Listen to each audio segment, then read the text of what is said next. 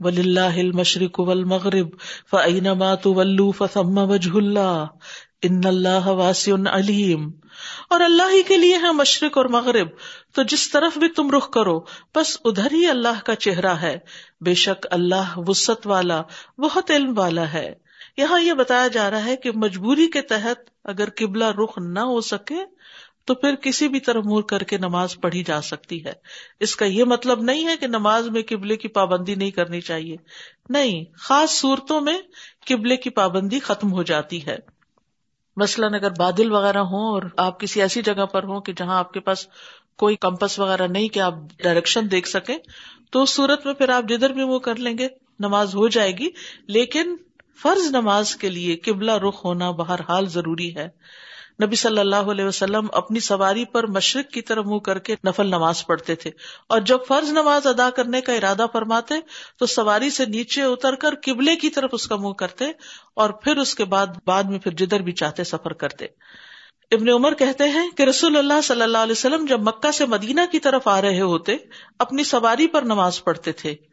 جس طرف بھی آپ کا رخ ہو جاتا۔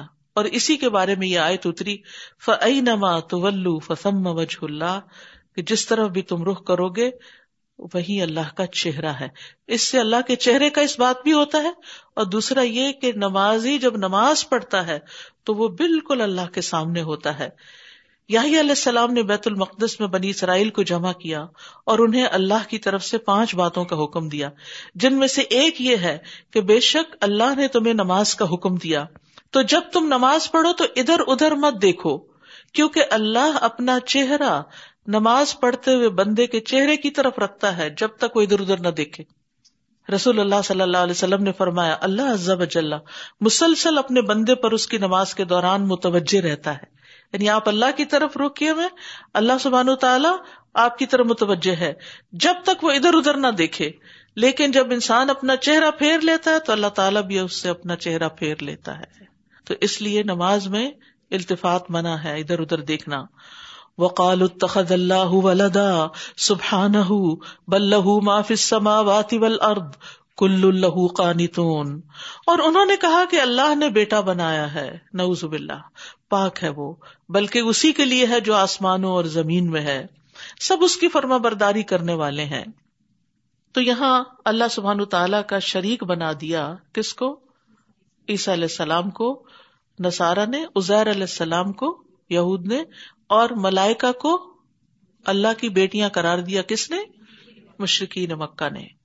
تو یہاں پر اللہ کی مسجدوں سے روکنے والوں کا ایک اور ظلم بیان کیا جا رہا ہے کہ انہوں نے اللہ کی اولاد مقرر کر رکھی ہے۔ تو اس کی تردید کیسے کی؟ سبحان اللہ اس سے پاک ہے۔ یعنی اللہ سبحان تعالیٰ کی کوئی اولاد نہیں۔ دوسرے یہ کہ اللہ کو اولاد کس لیے چاہیے؟ اولاد چاہیے ہوتی ہے انسان کو اپنے بڑھاپے کے سہارے کے لیے یا دنیا کے کاموں میں مدد کے لیے۔ فرمایا، اللہ آسمان و زمین کا مالک ہے۔ اور اگر وہ مالک ہے، تو عیسی علیہ السلام، عزیر علیہ السلام، ملائکہ سب کیا ہوئے؟ اس کے مملوک ہو گئے۔ اس کے کیا ہوئے؟ مملوک ہو گئے۔ تو بیٹا تو باپ کا مملوک بھی بن جائے تو خود بخود آزاد ہو جاتا ہے۔ اب دیکھیں نا، اگر لونڈی کسی کا بچہ جنتی ہے، تو وہ بچہ غلام تھوڑی ہوتا ہے۔ وہ بچہ آزاد ہوتا ہے، بلکہ اس کے پیدا ہونے پر اس کی ماں بھی آزاد ہو جاتی ہے۔ تو سارے کے سارے لہو معاف سماواتی و معاف الارض۔ اور پھر آیت کا تیسرا حصہ کیا ہے؟ کل لہو قانت کل کل کا کیا مطلب ہوتا ہے؟ سب کے سب اسی کے آگے فرما برداری کرنے والے جھکے ہوئے ہیں۔ وہ اس کی عبادت کر رہے ہیں، اس سے دعائیں کرتے ہیں۔ اس کی طرف سے پیغمبر ہیں۔ اس کے پیغامات لے کے جاتے ہیں، اس کی اطاعت کرتے ہیں، فرشتے کس طرح اللہ سبحان تعالیٰ کے احکامات کے آگے دوڑے پھرتے ہیں۔ تو اس لیے تمہاری یہ بات بالکل غلط ہے۔ بدی السماوات والارض واذا قضى امرا فانما يقول له كن فيكون۔ وہی آسمانوں اور زمین کا نئے سرے سے پیدا کرنے والا ہے۔ اور جب وہ کسی کام کا فیصلہ کرتا ہے، تو اس کے لیے صرف یہی کہتا ہے کہ ہو جا۔ تو وہ ہو جاتا ہے۔ کن، فیکون۔ تو بدی کا مطلب ہوتا ہے کسی نمونے کے بغیر نئے سرے سے ایجاد کرنے والا۔ یعنی پہلے اس کا کوئی پریسیڈنٹ نہیں تھا، کوئی اس کا سیمپل نہیں تھا، کوئی آئیڈیا بھی نہیں تھا کسی کو۔ تو وہ اللہ تو اتنا بڑا ہے جس نے یہ سب کچھ خود پیدا کیا۔ کیونکہ اگر کسی کی کوئی اولاد ہو تو پھر وہ ساتھ کریڈٹ لے جاتی ہے۔ تو وہ تو خود مجد ہے ہر چیز کا۔ اور پھر یہ اللہ کے لیے مشکل بھی نہیں۔ جب بھی وہ کسی کام کا ارادہ کرتا ہے، تو وہ کیا کہتا ہے؟ ہو جا، کن فیا کون دوسری جگہ بھی آتا ہے، انما امر ادا اراد شعین یقول اللہ کن فیا کون اب سوچیے کہ ایک چھوٹا سا بھی کوئی کام کرنا ہو تو اس کے پیچھے کتنی پلاننگ چاہیے ہوتی، کتنی کیلکولیشن چاہیے ہوتی۔ پچھلے دنوں کسی نے ایک کلپ بھیجا مجھے جس میں پرندوں کی ایک فارمیشن تھی، وہ ایک رخ سے اڑتے ہیں، پھر دوسرے سے پھر گلائڈ کرتے ہیں کبھی کچھ۔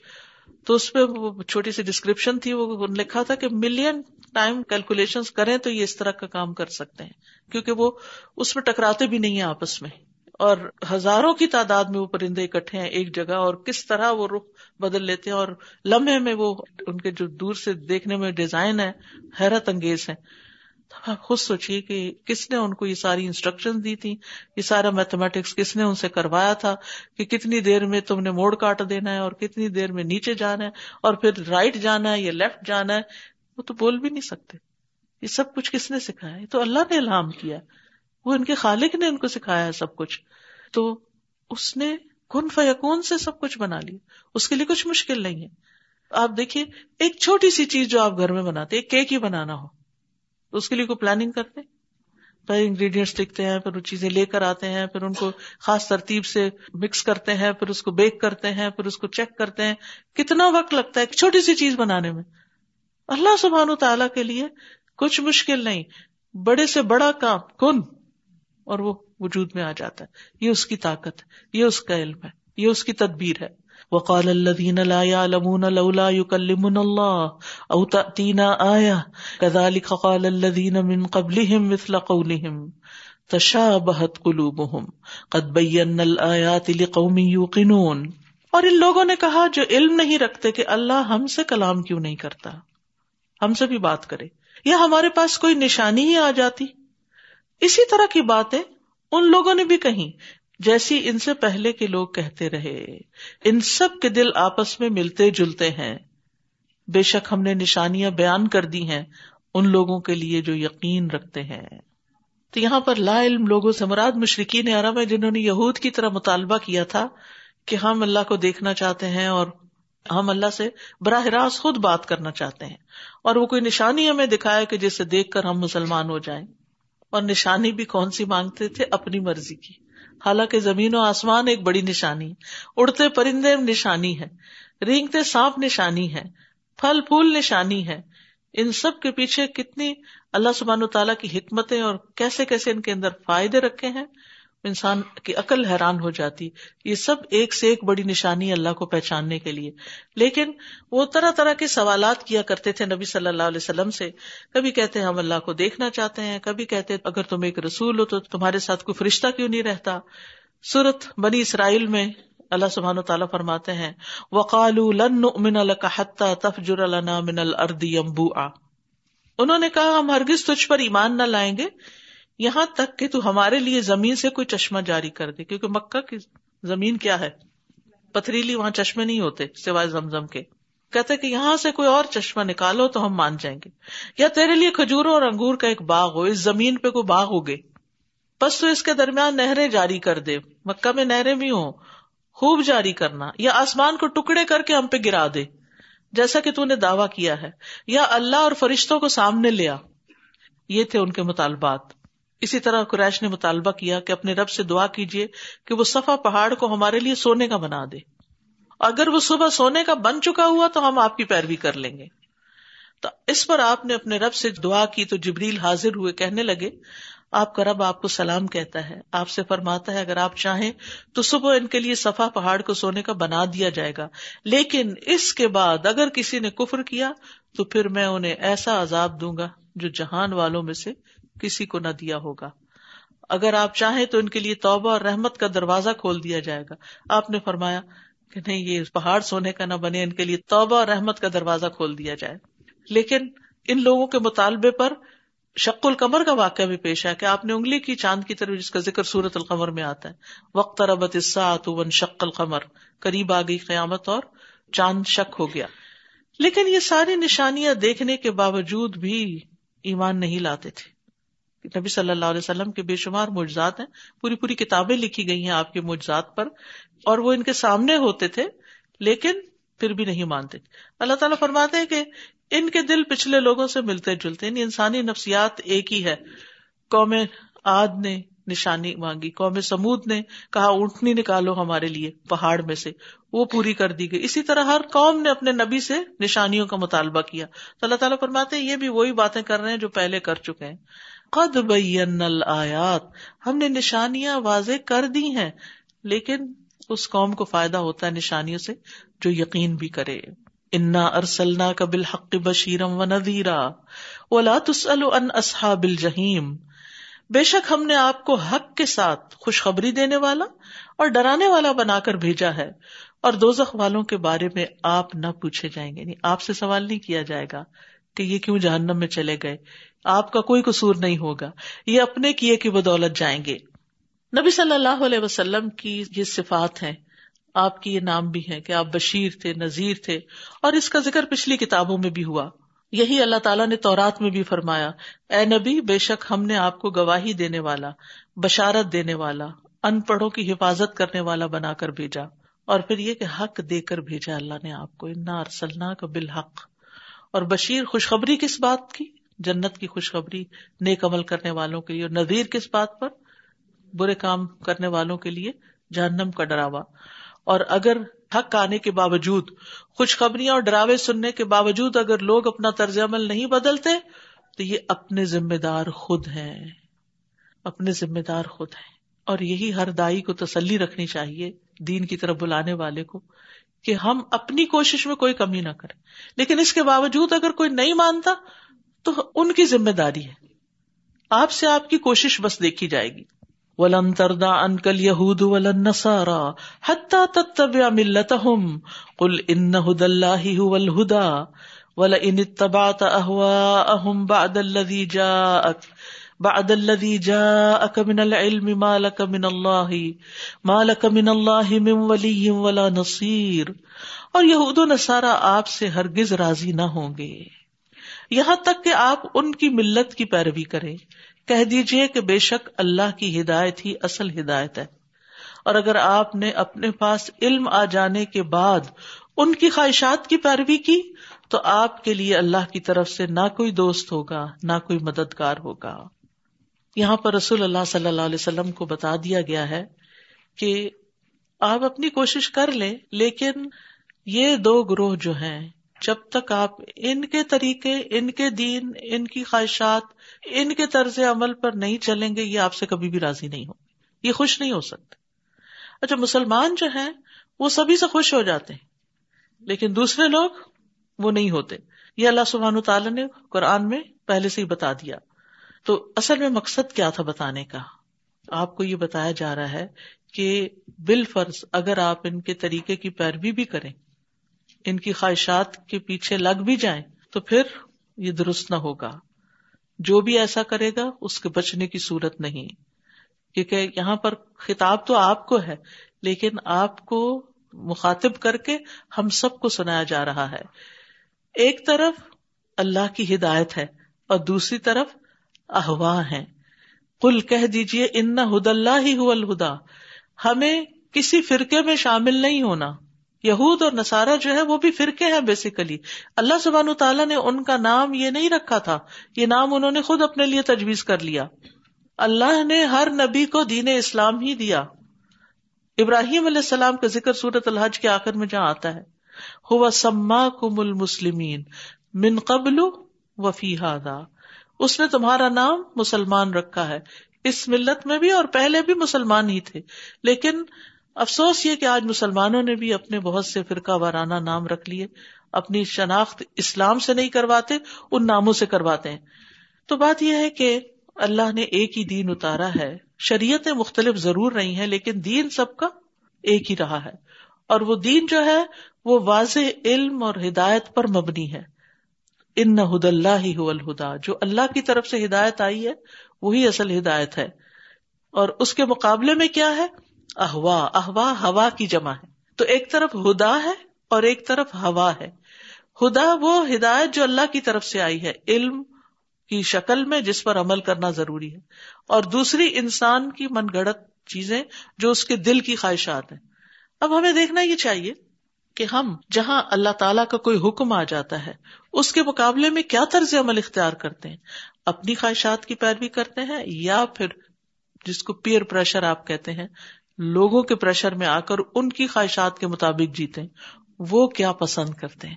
ہم یہ بھول جاتے ہیں کہ ہمارا رب کیا پسند کرتا ہے۔ اور ہم اس بات پہ کنوینس ہو جاتے ہیں کہ چلو تم ادھر کو، ہوا ہو جدھر کی۔ جدھر لوگ چل رہے، جدھر میجورٹی چل رہی، جو اکثریت پسند کرتی ہے۔ اپنا کوئی اصول نہیں، کہیں کوئی فوٹنگ نہیں، کہیں کوئی سبات نہیں۔ صرف لوگوں کے پیچھے چل رہے ہیں۔ تو لوگوں کی خواہشات پہ چلنا دین نہیں ہوتا۔ دین کے لیے علم حاصل کرنا ضروری ہے۔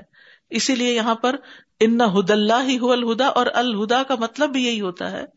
علم نافع اور عمل صالح۔ نفع مند علم جو قرآن و سنت سے ملے۔ تو ہدایت اس وقت تک مکمل نہیں ہوتی جب تک کہ انسان کے پاس علم نافع نہ ہو۔ اور دوسری طرف انسان کی خواہشات ہوتی ہیں۔ اور اکثر انسان جو ہے وہ اپنی خواہشات کے ہاتھوں مجبور ہو کر اللہ کی ہدایت کو پیچھے ڈال دیتا ہے۔ نبی صلی اللہ علیہ وسلم نے اپنی امت کے بارے میں اس بات کا اندیشہ ظاہر کیا تھا۔ فرمایا، مجھے اپنی امت کے بارے میں تین چیزوں کا ڈر ہے۔ بخیلی یعنی بخل، دل کی تنگی، جس کی اطاعت کی جائے گی۔ خواہش، جس کی پیروی کی جائے گی۔ اور گمراہ امام یعنی یہ لوگوں کو بھٹکا دیں گے۔ اور دوسری طرف یہاں پر خاص طور پر یہود و نصارہ کے اتباع سے منع کیا جا رہا ہے۔ اس کے بعد کیا آپ کے پاس علم آ جائے؟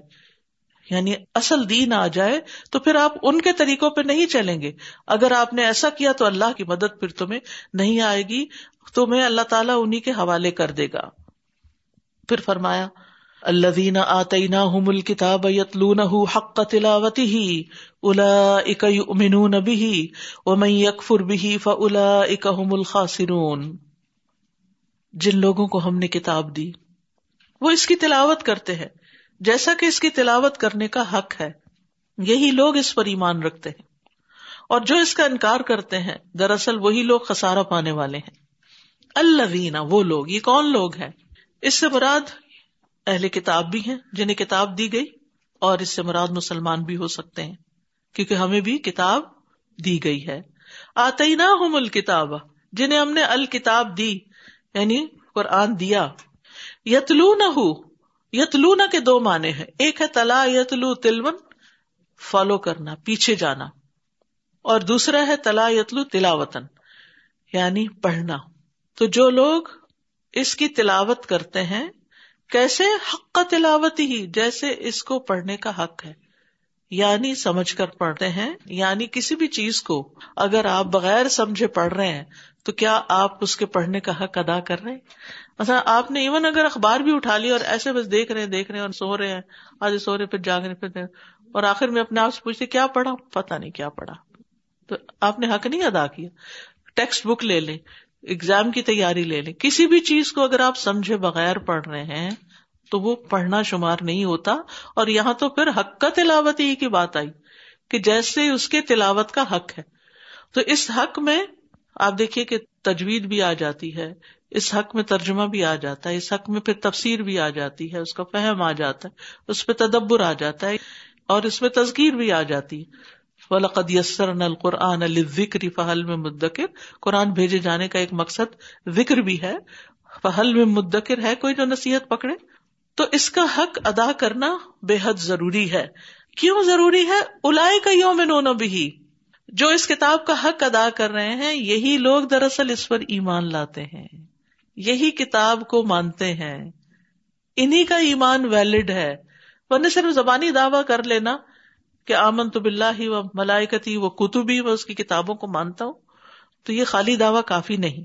اب یہ کہ حق کا تلاوت ہی میں یہ بھی مانا کیا گیا ہے کہ خوب توجہ اور غور سے پڑھتے ہیں۔ جب جنت کا ذکر آتا ہے تو جنت کا سوال کرتے ہیں۔ اور جہاں جہنم کا ذکر آتا ہے تو اس سے پناہ مانگتے ہیں۔